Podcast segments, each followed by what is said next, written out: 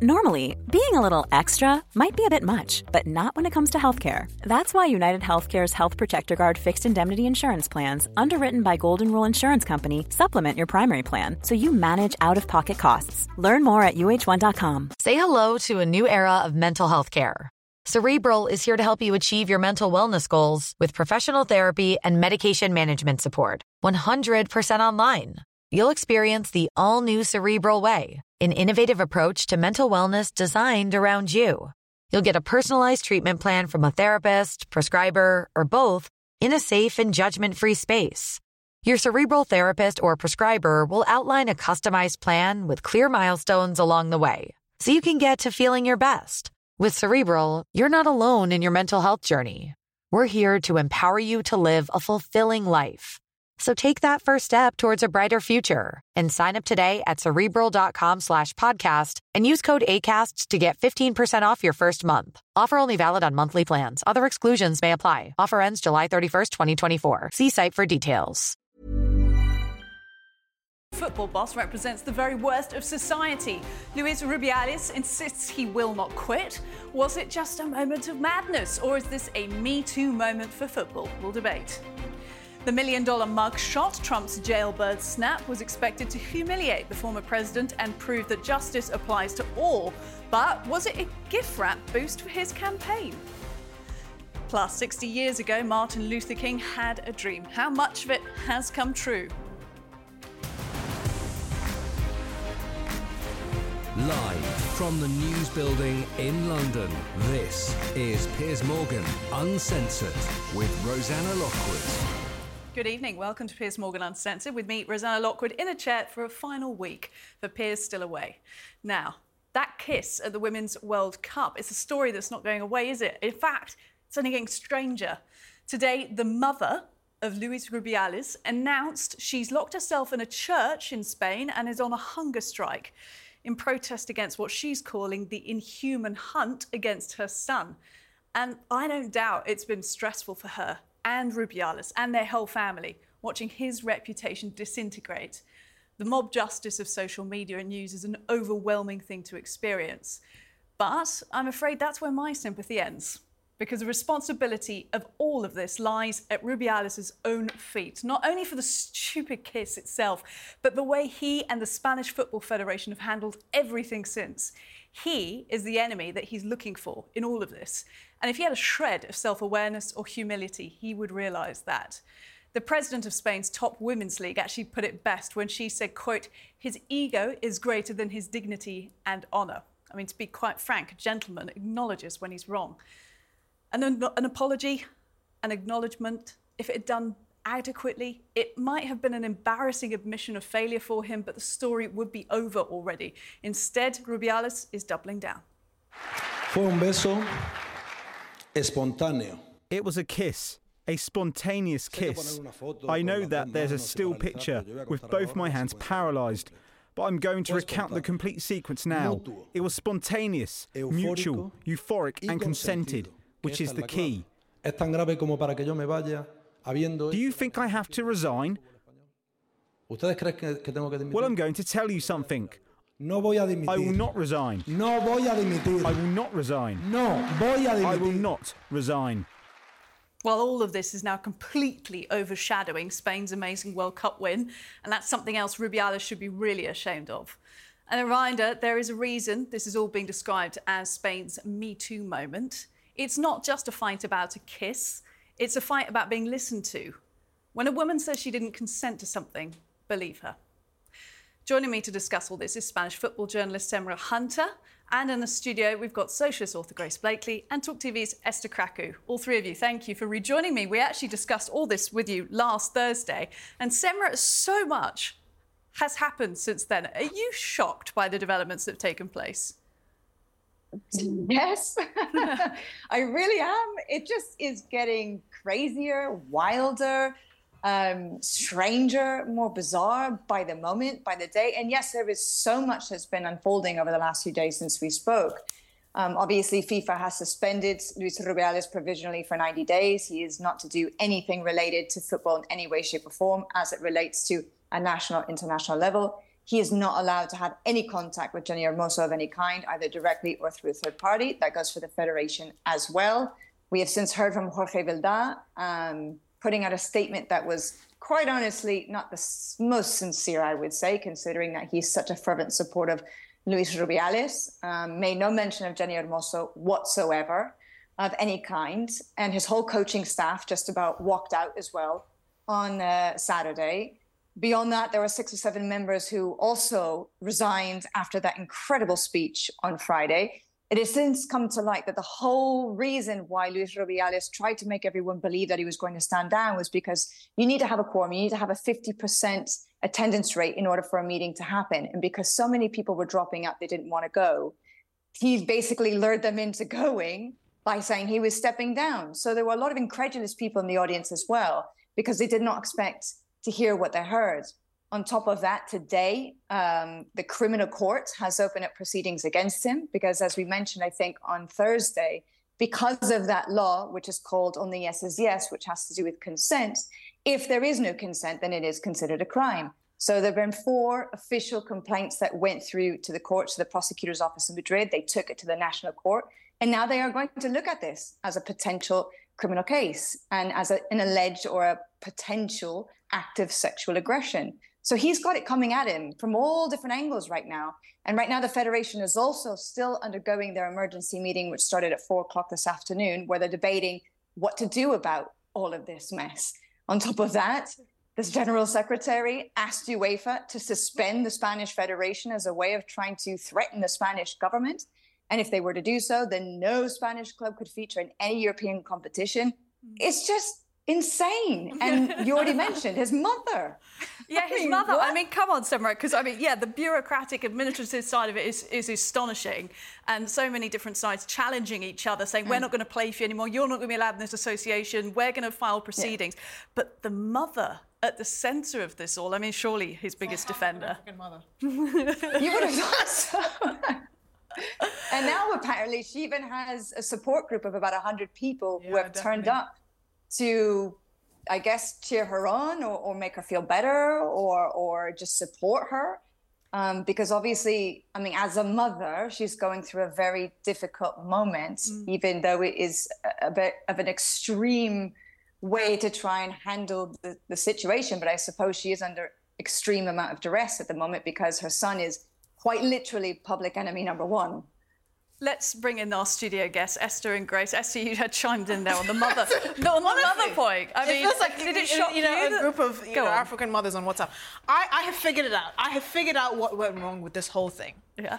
So in the beginning, I said, let's not be angry on her behalf because that statement that was released by the Spanish um, Football Association said that she was defending him and that they had a close relationship, all of that. And then it came out that she was actually pressured or something that wasn't genuinely a statement mm-hmm. from her, which which made me think, okay, many people need firing because you can't put out a statement in someone's name without their explicit consent. Mm. So I didn't understand what was going on there. And then he he gives this odd speech where he's like, I'm not resigning. Look, at the end of the day, if he had genuinely said, if she felt uncomfortable, I'm sorry, and it was just in the heat of the moment, we would have all have forgotten mm. about yeah. it, and it mm. would have mm. gone away. Because at the end of the day, I think it's twofold. Of course, you can't do things with these with, with without you can't touch someone or kiss someone without their consent. But we said, oh, given the culture and the heat of the moment, and she apparently, based on that statement, didn't have a problem with it. It's fine. It's just something that Spanish people do. Sp- Spain is the kissing capital of the world. now we realize she didn't want it to happen his mother's going on hunger strike. I, He's yeah, refusing I to think, resign. I mean, it's. Gross. I think what's happened here is that um, an individual has become a lightning rod for a wider basically what's become a big culture war issue, right? So yes, if he'd just, you know, uh, stood back and said, "I apologise. This was a yeah, heat of the moment thing. Exactly. I unreservedly apologise, and you know that could have been dealt with between the two of them. It could have been dealt with by the team, etc. But because he didn't say that, it then went into the media, and suddenly everyone had to pick a side, as they always do in the culture war battles. Um, and Spain has this massive issue with the far right, um, often, you know, who are linked to what was a very extremely right-wing authoritarian regime in Spain that was only um, removed in like the the 70s. Um, and uh, the far right are doing very well on the back of, you know, the classic mm. lines about like feminism gone mad and political correctness, correctness gone mad, and there's all this stuff that's wrong with society because of women because they're not taking up their traditional roles. So now this is the perfect issue to actually divide people and say, oh, look at this poor man who's being um, you know, called over the coals for something very natural. Look at his poor mother versus everyone else who's like, Yeah, this is I- I- I obviously think- insane I- and something needs to be done about this it. This didn't need to become a cultural issue because on So the one because because because now, we're, human beings we can Everything we can understand like look at football when people are smacking each other on the bum stuff we could understand this is something that happened in the heat of the moment but we, we also have to draw a hard boundary saying if this person didn't like it just say I'm sorry have respect and we can move on but that's not what's happened and that's why that's this whole gets, madness That's what gets lost when we get into this yeah. Mm. cultural stuff, isn't it? Because you just it becomes impossible to build bridges across sides saying Or be human. this individual person Yeah. made a mistake, but it is connected to these wider patterns of you know misogyny Yeah. or like sexism that we see.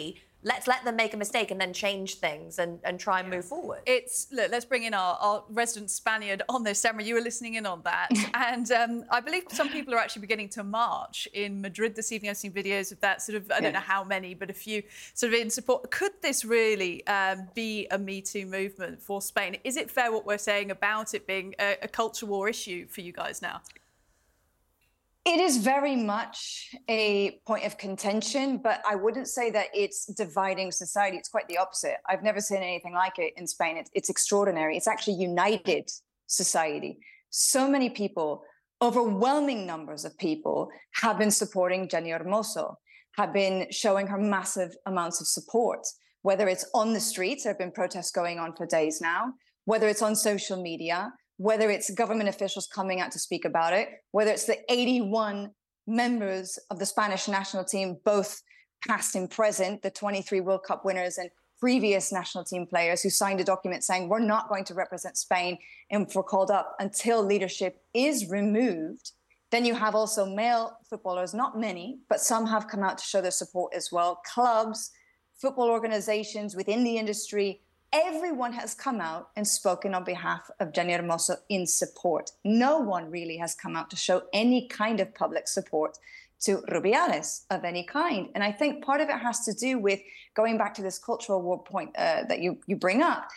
For many, this was the, the straw that broke the camel's back. This kiss was just the tip of the iceberg. And going back to some of the other things you touched on, it really was just a prime example of the systemic um, abuse that has been going on within the federation and within the women's national team for the better part of a decade now. And these women have been speaking about this for an incredibly long time about how they used to feel scared. They didn't feel safe that they could go to the work environment. They were ridiculed, they were humiliated, they were silenced, they were controlled, they were manipulated. Mm. And it is systemic within the organization. Can I, ask, they can have I very quickly ask a question? I just, I just very quickly want to ask a question before uh, we have to mm. leave. I just want to know what the, the far right parties like Vox, for example, or what that mm. whole movement has to say about this. If there is some divide there as well, or is this literally even, you know, the, the extreme right are saying actually this is fine. To be honest with you, I actually haven't really seen anything from the extreme right about this. And also, in general, the extreme right has lost a bit of momentum here in Spain. They lost, I think, about 14 seats in the recent election. So people are not necessarily supporting them as much as they used to. And so it would be interesting to hear what they have to say. Um, obviously, I don't want to say that they haven't entirely because maybe someone has, I just haven't seen it. But by and large, again, it's been just an incredible amount of people who have united on this front. And people who actually men including uh, for as an example there were men in the media who initially supported luis rubiales and then realized once people started talking about this they decided to listen to learn and they said actually you know what we're really sorry we made a mistake But you see, here's, we here's, shouldn't here's be siding with I, we should I, I, I disagree on, on, on one point because I think the, uh, it's important to not conflate two different issues, right? I understand the, the issue of sexual uh, harassment that women face in various professions and all of that. But the reality is, I, we have to contextualize it because this man did this in front of millions of people. He couldn't have done it in a more public way. And he kissed Right. multiple players. So I think for people that assume that actually, you know, and, and given men's sports, we see them smacking each other on the bums and they hug and they kiss and all of that. I think it was, it's not a sign that, that someone is a misogynist, for instance, or someone like me to assume actually maybe there's a cultural, you know, element here and this isn't the heat of hmm. the moment and all of that. I don't think we should conflate that But with it's the very real issues. since, the I very, think. yeah, no, The way that- been we completely agree. We, we completely agree there. But I think for people that actually defended him in the beginning and said, actually, he kissed multiple players. This is in front of everyone. You don't commit sexual assault in front of millions of people on camera. It's not something really that happens. I think to conflate conflate that or to say people that saw had that view in the beginning with people that just don't get it or that are misogynist, I think that's unfair. How it's played out, clearly, it's un- there are clearly bigger underlying issues. But that's what that was the, The that was the point I made at the very Sarah. beginning. Go on. That I, The I only do thing I think want to there are two say different issues that here. the reason why people feel as though this is a, an act of misogyny on his part is that this is not a one-off incident. For example, there is a very real case of a woman who filed a police report for physical assault once upon a time. There was another woman, Tamara Ramos, who openly Was, spoke was, was, about it, her was, the- was experiences the case? of Was he working with him. convicted? Was he convicted? No, in the end he wasn't. But I'm just saying that it was brought forward. He did go. Yeah, but she see, did but go the to thing the is that matters. The, the, the reality. Look, I'm not disputing. I Obviously, don't know whether I'm it not happened or not. wouldn't be in the I'm not, I, would I, be I'm not saying whether it happened or not. I'm just saying But from what I'm we've not seen. disagreeing. It doesn't matter. But what I am saying, sometimes, even if convicted or not, these things do happen. We know even that if it's, it's not so proven in a court difficult to prosecute these. But all I'm No, hold it on, hold on. difficult And we'll- prove. But we'll- all I'm saying is that there have been plenty of allegations throughout the years and women coming forward, filing police reports, filing reports to the higher mm. courts to have this investigated, to have this looked at. They have also brought forward evidence for whatever reason. It wasn't necessarily investigated. Maybe one day it will be. But there have been plenty of cases where women have come forward and said, listen, I have been on the receiving end of misogynistic and sexist abuse by this man. Tamara Ramos is a perfect example. She spoke to the media the other day. She said he humiliated me on a regular basis. He used to ask me what color my underwear is in front of big names within the, the, the football men's community. She used to say to her, Did you just come here to get down on your knees? So, I mean, there are examples of history here. Yeah. It's not like it just happened in the spur of the moment, it was a one off. That There is context- very much a past. that context is really important, Yeah. Sarah. Of course, we've got to say, you know, that those are uh, some of those are allegations. Those people aren't here, obviously, to defend Of themselves, course. and you know, etc. But it's really important to hear the context. We appreciate you giving the history of that as well. Grace and Esther, thank you for your inputs on this as well. I Never thought we'd talk so much about women's football on this show, but here we are. Sarah, Grace, and Esther, thanks so much. Uncensored next tonight, the million dollar mugshot. Trump's jailbird snap was expected to humiliate the former president and prove that justice applies to all. But was it a gift wrapped boost for his campaign?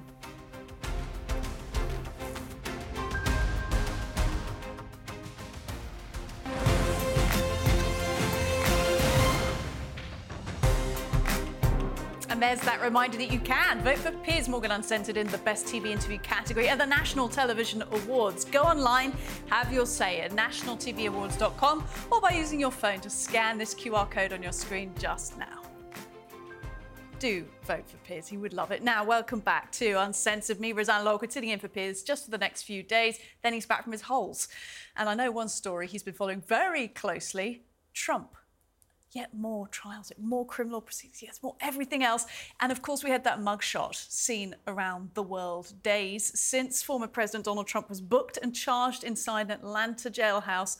This picture of him has become a money spinner, would you believe it, for his presidential campaign. More than $7 million has been raised by his team. That's what they're saying anyway. They're selling t shirts, beer glasses, bumper stickers, donned with the scowled face of the Don, the Republican frontrunner. So, who is the real mug here? The man pat by the police, or the scores of people who've paid for their own piece of it? Well, to discuss that, I'm joined by billionaire investor Kevin O'Leary and by the founder and CEO of the investment company Point Bridge Capital, Hal Lambert, also a major Republican donor who switched his support from Trump to Ron DeSantis. So, gentlemen, thanks for making time for us this evening. Kevin, I, I- I'll, I'll start with you. I mean, there really was no other way Trump was going to spin this other than a money raising opportunity, right? Well, these are unprecedented times. We've never had a situation in a presidential election where over 90 indictments have been basically registered. And the trouble is probably if, if you're an anti-Trumper, I mean, you have to look at it from both sides of the aisle. It's the fair way to review this situation. Uh, it, it's so noisy now that no one remembers one indictment from another. So if another 100 indictments comes, it's just background noise r- regarding how it's moving the needle, that's the problem for both sides. It isn't. It doesn't seem to matter. The first election with Republican parties come and gone, everybody's still at 1% except DeSantis. He hasn't moved the needle either- and Trump remains the far ahead forerunner. And these, these indictments have not had any traction. Mm. So to actually monetize it looks like a brilliant marketing move. That that shot, that mug shot, if you hate Trump, you want to wear it proudly. If you love Trump, you want to wear it wear it proudly. And that's what they're doing. And, and it, it appeals, it seems, on the merchandising front to both sides. And that's remarkable. It really is. And so they're doing a lot of fundraising at the five to $20 level online. It's been highly motivational for the Trump base. And it really boils down at the end of the day to what happens in just a few states, as it always does in a presidential election. It'll be Pennsylvania probably that decides by less than 100,000 votes. What do those independent voters think? That's unknown as you said, both sides of the aisle really important to bear in mind uh, on this. Although in the UK we have a product called Marmite, uh, which people say you love to hate, and I think when you're looking at the at the anti-Trumpers as you called them there, they may even be a money spinning opportunity here. I mean, look, there are some memes our producers have prepared about this. Uh, let's take a look. Uh, you got him as the Joker here uh, in a National Portrait Gallery or something like that. I mean, you know, this type of stuff seems to fare well for him, and it's stuff that he's used to. Hal. Talking about the money side of it, um, Trump is in need of quite a lot of money. I'm not talking about his personal uh, finances. We've also obviously seen bits of tax receipts and things over the years. But in terms of his legal fees, astonishing at this point. Yeah, I mean, he, it was reported he spent over $40 million just in the first half of this year. Uh, some legal experts I've spoken to estimate it's going to cost him over $10 million a month going forward. Uh, that's a lot of money. And so he's trying to, you know, raise the small dollar money to pay those legal costs. So you've got people making forty, fifty thousand dollars a year, effectively subsidizing a multi-billionaire's legal fees. Uh, you know, it's their choice to do, but, but uh, you know, it's not being spent uh, to get him reelected. I mean, he's going to be spending most of his money on on legal fees and most of his time. So I think that's going to be a, a real detriment to him. Uh, he gets all the, the free media. That's that's helpful, and that's what's kept his poll numbers up. But as far as being able to campaign and being able to actually get out and get in these states, he's going to. I mean, imagine one indictment. He's got four. Uh, I, I, it's it's it's going to be a lot of stress, a lot of pressure, a lot of time with you know obviously requests from legal on on discovery and all those kinds of things. It's expensive. It's time consuming, and I, I think it's a real disservice, uh, quite frankly, uh, to the to the Republican Party and and to donors uh, for much of that money to have to be used that way uh, versus being uh, reelecting uh, people into Congress or uh, a president. Uh, and I'll put to you, you mentioned the four indictments there. Kevin mentioned the sort of scattergun approach at the, at the start when he was talking to us. Do you think, if it is this sort of uh, lawfare, as people are saying, this strategy is going to succeed or fail for the side that are trying to stop him getting into the White House, Hal? Yeah, I mean, well, so far you the know, polling I, number, so sorry. far the polling number gone up for him with these indictments. So so that's been helpful. I, will it last? I mean, we've got another five months until the first uh, the first caucus there in Iowa. And you know the the Iowan caucus is very different. You've got to be there. You've got to be working the ground. The same thing with New Hampshire. The same thing with South Carolina. So it's not a national election. So we're not to Pennsylvania yet. And, and by the way, uh, if we look at polling, you know the independents are not for Trump on this. So I don't even if we looked at Pennsylvania right now, I don't see Trump winning that state. That's the problem I have with this whole thing is independent, you know, over 53% of the country thinks that Trump is guilty. So when you go into that with that number, um, that assumes those people are not going to vote for him. That's that seems like a losing hand going into the election. Yeah, and you know, uh, Kevin, you were mentioning the polling. There's Emerson polling out latest. Uh, this is after these Republican debates, which of course Trump didn't take part in. Spoke to Tucker Carlson instead, but he was down six percentage points. DeSantis up two percentage points, but Trump's still way out ahead. And Kevin, what about this point that Hal brings up? You know, people are entitled to buy a beer mug or a bumper sticker with Trump's face on it, but they're funding his legal fees, and they may not be millionaires themselves. Is there an ethics point in that? I think there's a lot of ethical issues, but that doesn't determine who becomes president. Great politicians, great leaders, great generals, great preachers, great managers are storytellers. And at the end of the day, you go back to Napoleon. He used to sit around the campfire with his men and tell stories, and those stories emulated all around the empire over a few months. Today, that happens in a few seconds on social media.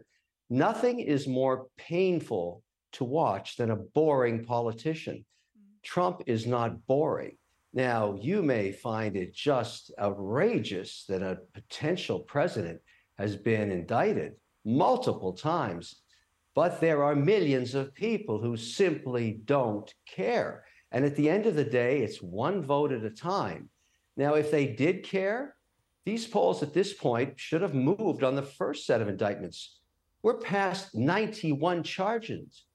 Nobody seems to care. Now, you know, it may frustrate people that don't like Trump, and it must frustrate people that do.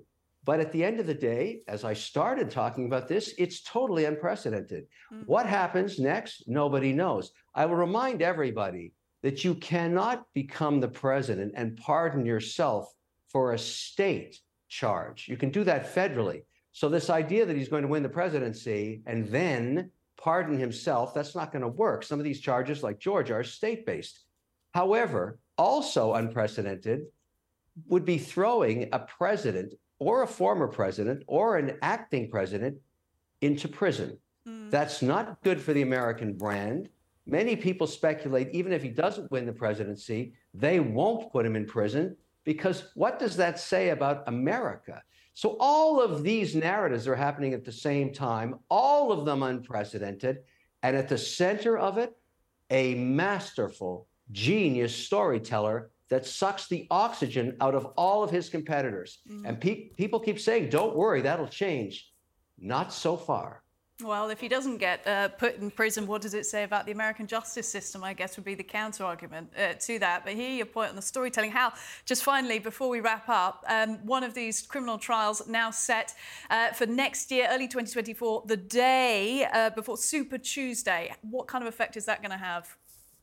Yeah, I think it's going to have a negative effect, and I, I mean, we're going to possibly see witnesses turn against President, former President Trump. Uh, they've indicted a lot of people, so we'll see what happens there. But you know, you talk about being a great storyteller. You know, uh, what happened to Napoleon in the end? You know, you brought up Napoleon. he, he didn't turn out too well at the end. But I, I, will say that maybe the country's ready for more than a storyteller. I mean, look at DeSantis. He's he's there in Florida. He's working around the hurricane that's coming in. He's looking more presidential. He's not having to, to fight indictments. I think there's there's possible candidates out there like Governor DeSantis that can show leadership between now and the first caucuses uh, and people may change their votes because the majority of the country does care. Uh, maybe the majority of the Republican primary voters don't care right now, but the majority of the country does. And we're trying to win a general election, uh, not 50% of the Republican vote. So you're back in DeSantis now, Hal. Uh, Kevin, Hal, thank you so much. Great talking to you both. Uncensored next tonight with Wagner boss Yevgeny Prigozhin out of the picture. What now for Putin and Russia's credibility, the future of its illegal invasion of Ukraine? I'll be joined by former US Ambassador to NATO Kurt Volker. He's in the studio next.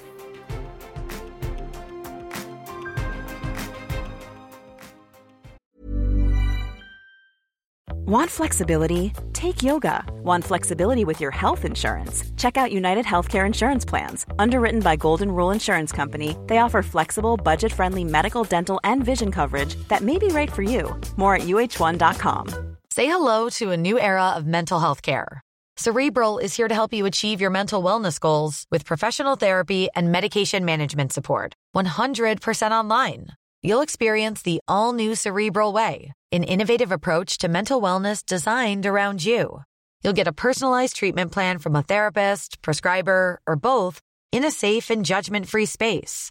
Your cerebral therapist or prescriber will outline a customized plan with clear milestones along the way so you can get to feeling your best. With Cerebral, you're not alone in your mental health journey.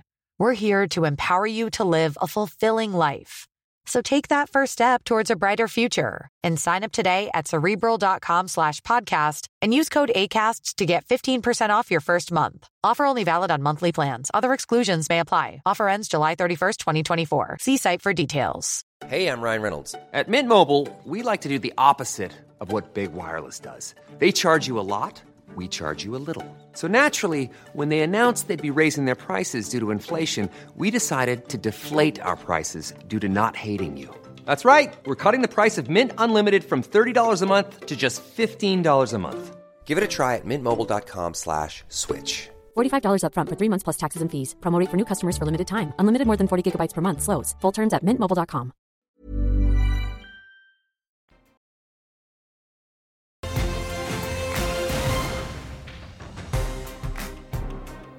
Welcome back to Uncensored. Now, the former US ambassador to NATO, Kurt Volker, described Yevgeny Prigozhin's march on Moscow in June at the beginning as the beginning of the end of Russia's war on Ukraine. Well, fast forward two months, the Wagner boss now confirmed by Russian authorities to have died in that plane crash last Wednesday. The slow but steady war in Ukraine, of course, rumbling on. The Kremlin has denied killing Prigozhin, saying Western intelligence assessments of Putin's potential involvement are an absolute, quote, lie. So, what now for Russia? Putin's credibility and the future of its illegal involvement in Ukraine. Please say we're joined by the man himself, Kurt Volker, former United States ambassador to NATO and special representative to Ukraine. Kurt, thank you for making time for us and a busy time for you, I'm sure. And what do you make of those comments now from two months ago when you said we were going to begin to see the end? We saw that failed mutiny on Moscow by the Wagner troops, yeah. and now we see a, a dead Prigozhin. Well, the reason I said that, and I stand by it, is that what we're seeing is the bubble popping in Russia. The narrative that Putin has been trying to tell people about the war, Prigozhin took on directly. Said it was a mistake to go in, said the war is going badly, the conditions for the soldiers are terrible, and he was marching on Moscow, and he was welcomed in uh, Rostov, in Voronezh, and then negotiated an exit uh, for a time being. But it was clear that Russia was beginning to turn on itself. And that, I think, is what we saw now just the other day with his assassination as well. That this is the Russian state tearing itself apart, or the actors within it, Putin, Prigozhin. Imagine shooting down an aircraft just outside your capital city in order to kill one of your rivals there. Um, this is not going well in Russia. And it's ultimately Russia's change that's going to cause an end to the war in Ukraine. And it depends what sources you read, how overly optimistic you are, that uh, sentiment is changing in Russia. Obviously, they only get given what they're given by the state in terms of information. So very few people actually believe Putin was behind the killing of Prigozhin, which is stunning to us to think about. But it's very much the case there well, with but the if, state if media. you're asked, if you're asked on the street by somebody, do you believe Putin killed Prigozhin? Right. What are you going to say? What are you going to say? What are you going to say? Absolutely. Now, how do you think this changes the way um, the situation plays out with Ukraine, but most notably? Um, calls for, for NATO to accept Ukraine or Ukraine to join NATO. You were, you know, a former representative mm-hmm. to NATO for the US. Your position on it has been very clear. Other people say it will just agitate further. Well, I don't think we have a choice at this point. Uh, I know we're not quite there yet, but Putin has declared that Ukraine doesn't exist as a nation, a people, an identity. He's trying to wipe out an entire European country. And he has explicitly said he's trying to reestablish an empire. Uh, he's compared himself to Catherine the Great and to Peter the Great, an accumulator of Russian lands. So we're not going to have NATO able to provide security for Europe with Ukraine out of it mm. because war will continue. So the only way to actually lock down Europe again is to have a clear, hard line of deterrence so that Russia doesn't attack anymore. And that's going to be with Ukraine in and all of these countries in gray zones having to ultimately be in NATO. Now, uh, the voices that are opposing to Ukraine joining NATO and have been from the start are also the types of voices that you hear opposing funding what we call the war in Ukraine or sending right. more ammunition, weapons, F 16s, the type of that. Um, what concerns you about the upcoming US election, the way that that could change things in terms of the voices that call for ceding territory of Ukraine or stopping sending weapons? Yeah, it's, it's a tough one to say. You know, you have um, former President Trump uh, Vivek Ramaswamy out there saying it's terrible, terrible, we should stop supporting Ukraine.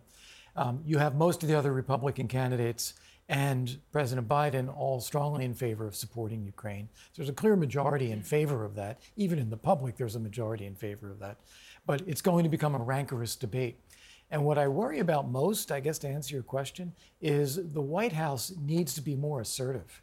Uh, they need to explain the U.S. interest why it is in our interest that Putin be stopped in Ukraine so that we don't have to go elsewhere, and then to do everything possible to help Ukraine win quickly. Uh, we seem to be doling this out you know, one step at a time, and the Ukrainians are paying the price, and it looks as though it is going slowly and badly sometimes, when in fact it could be going better. It's a communications exercise, perhaps. Partially. partially. Um, it, one part of the current US-Russia relations that is interesting is the detention still of Evan Gershkovich, yeah. Wall Street Journal journalist. He's been detained for the last few months now. Uh, very limited hope of what's going to happen for him at the moment, and the only thing you could guess at would be a prisoner exchange with Russia.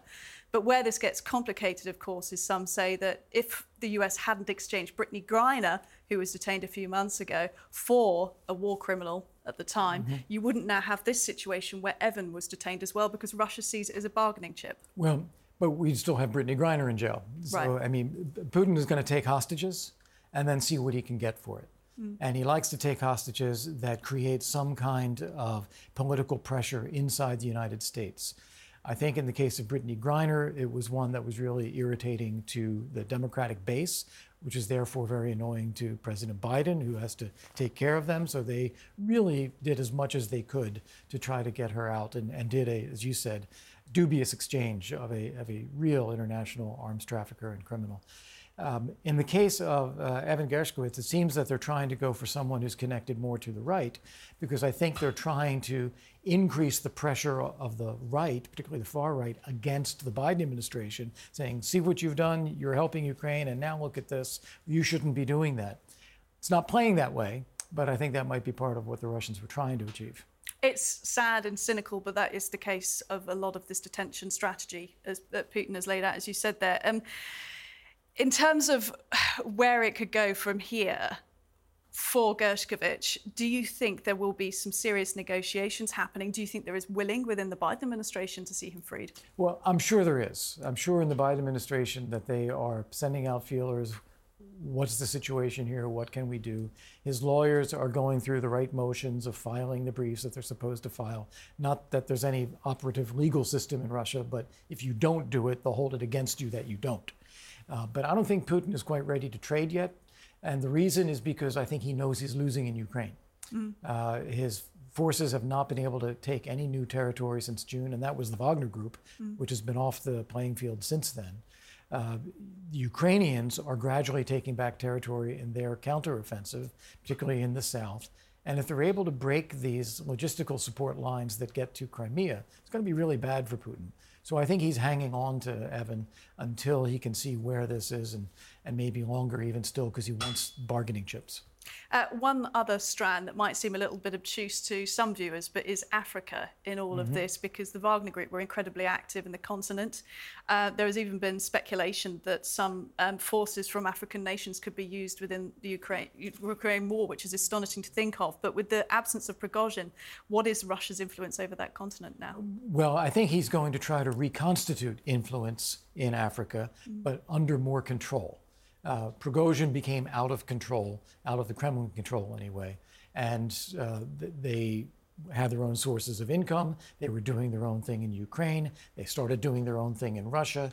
And from Putin's perspective, that's enough. So he shut them down. But now I think he still wants to have a mercenary force with some degree of separation from state organs that he can still direct and do things in Africa. So I think they're going to try and put it back. It's a temporary setback, but we'll see where it goes. Absolutely. Look, Kurt Volker, we appreciate you making time for us, coming to the studio here in London. Good luck with the rest of your travels. Thanks so much, Rosanna. Thank you. Well, Uncensored next tonight, 60 years ago, Martin Luther King had a dream. The March on Washington paved the way for key civil rights laws and changed the US forever, but how much of that dream has been realised? And is America now at risk of heading in the opposite direction?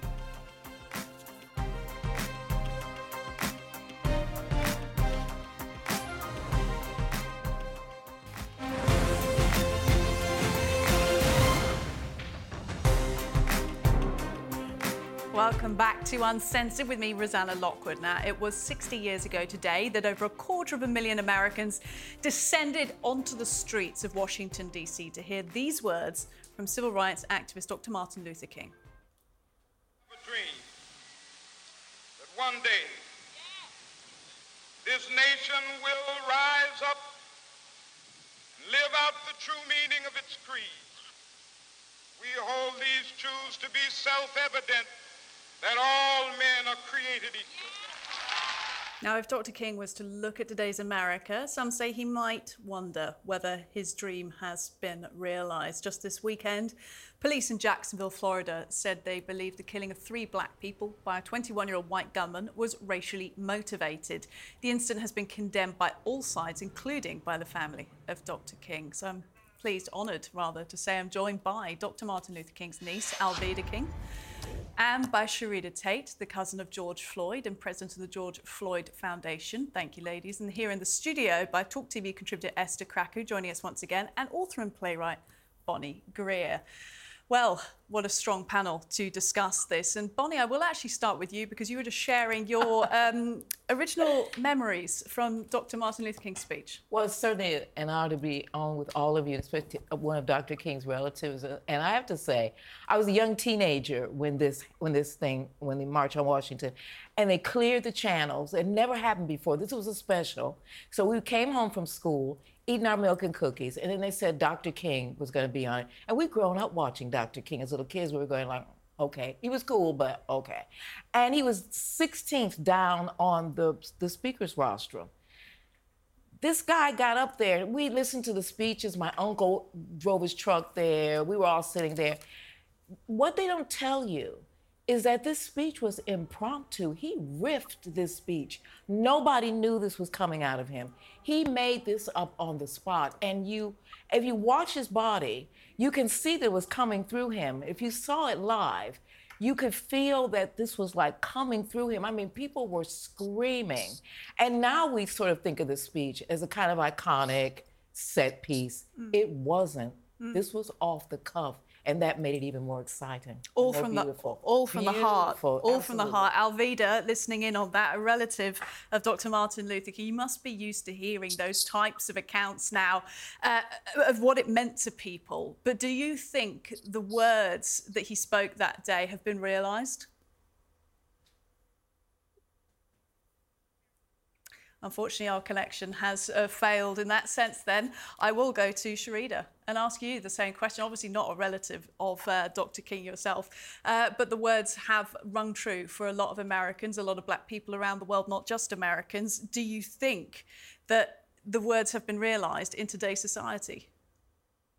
I still think that we have uh, a lot more work to do before we can say his dream was truly realized. I mean, there have been some progress, but in some cases, as you can see, what's happening uh, all over the co- country as we continue to lose uh, lives senselessly, it just seems like it takes us a step backwards. Um, Institutionally, do you feel like the support is there in order to achieve the, the kind of change that is needed? And I'm talking here from government, but also uh, social movements as well. Well, I, I, think that there are, are times when we feel like that uh, collectively. The uh, social movement is is something that I definitely believe is in moving in the right direction.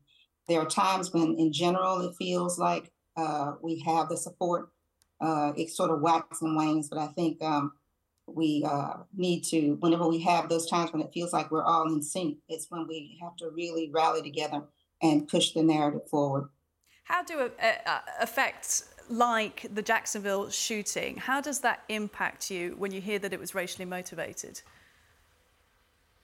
Well, it's like, um, unfortunately, uh, it's happening so often that it's not something that uh, has shock value anymore. It just seems that there, there overall seems to be this uh, diminished value on the lives of Black and Brown people. And so when you hear these incidents happening over and over again, uh, there's no shock. But what it does do for me, and I think many other people in the movement, is just pushes us more to say there's still more work for us to do.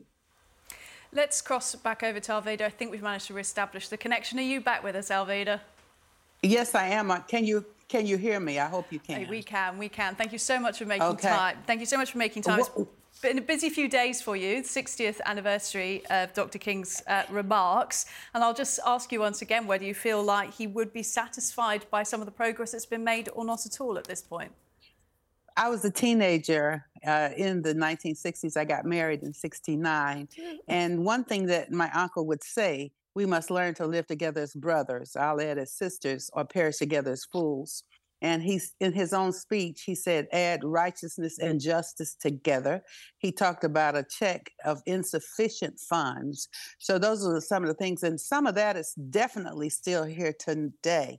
He also said we must learn to live together as brothers and sisters, and we are one blood and one human race, that we're not separate races. I think he would want us to remember that. The other point, and I hope it doesn't freeze, you have to do this in every generation, every decade, That's and on right. every That's platform. That's right. Because if you forget your, if you don't, if you erase your history, you're going to repeat it again. So that's why all this mm-hmm. stuff about burning the history books and locking all the black kids in a classroom away from everybody else and telling them this is happening in Florida as well.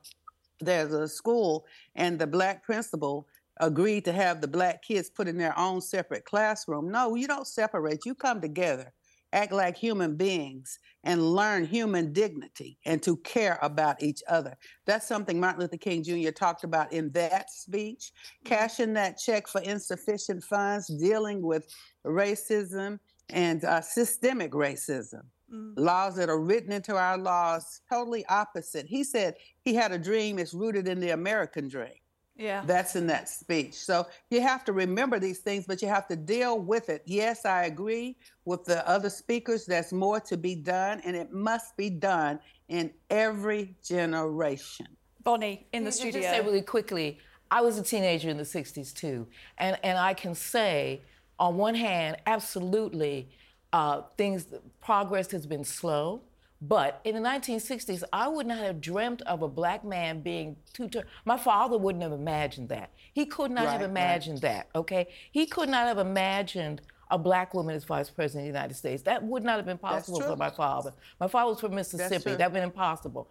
And my friend is the director general of the Smithsonian. And that was something my father couldn't have imagined. So I agree with Right. everybody. Every generation, we got to start over. We got to let people know what progress has been made, but also know that there is a long, long way to go. Long way to go. Well, Esther, sitting in the studio here, representing the uh, British side of things, Yeah. listening in from, and you know, we've got three strong Black American voices here talking about this, saying we've got a long way to go still. What does it mean to you to hear that?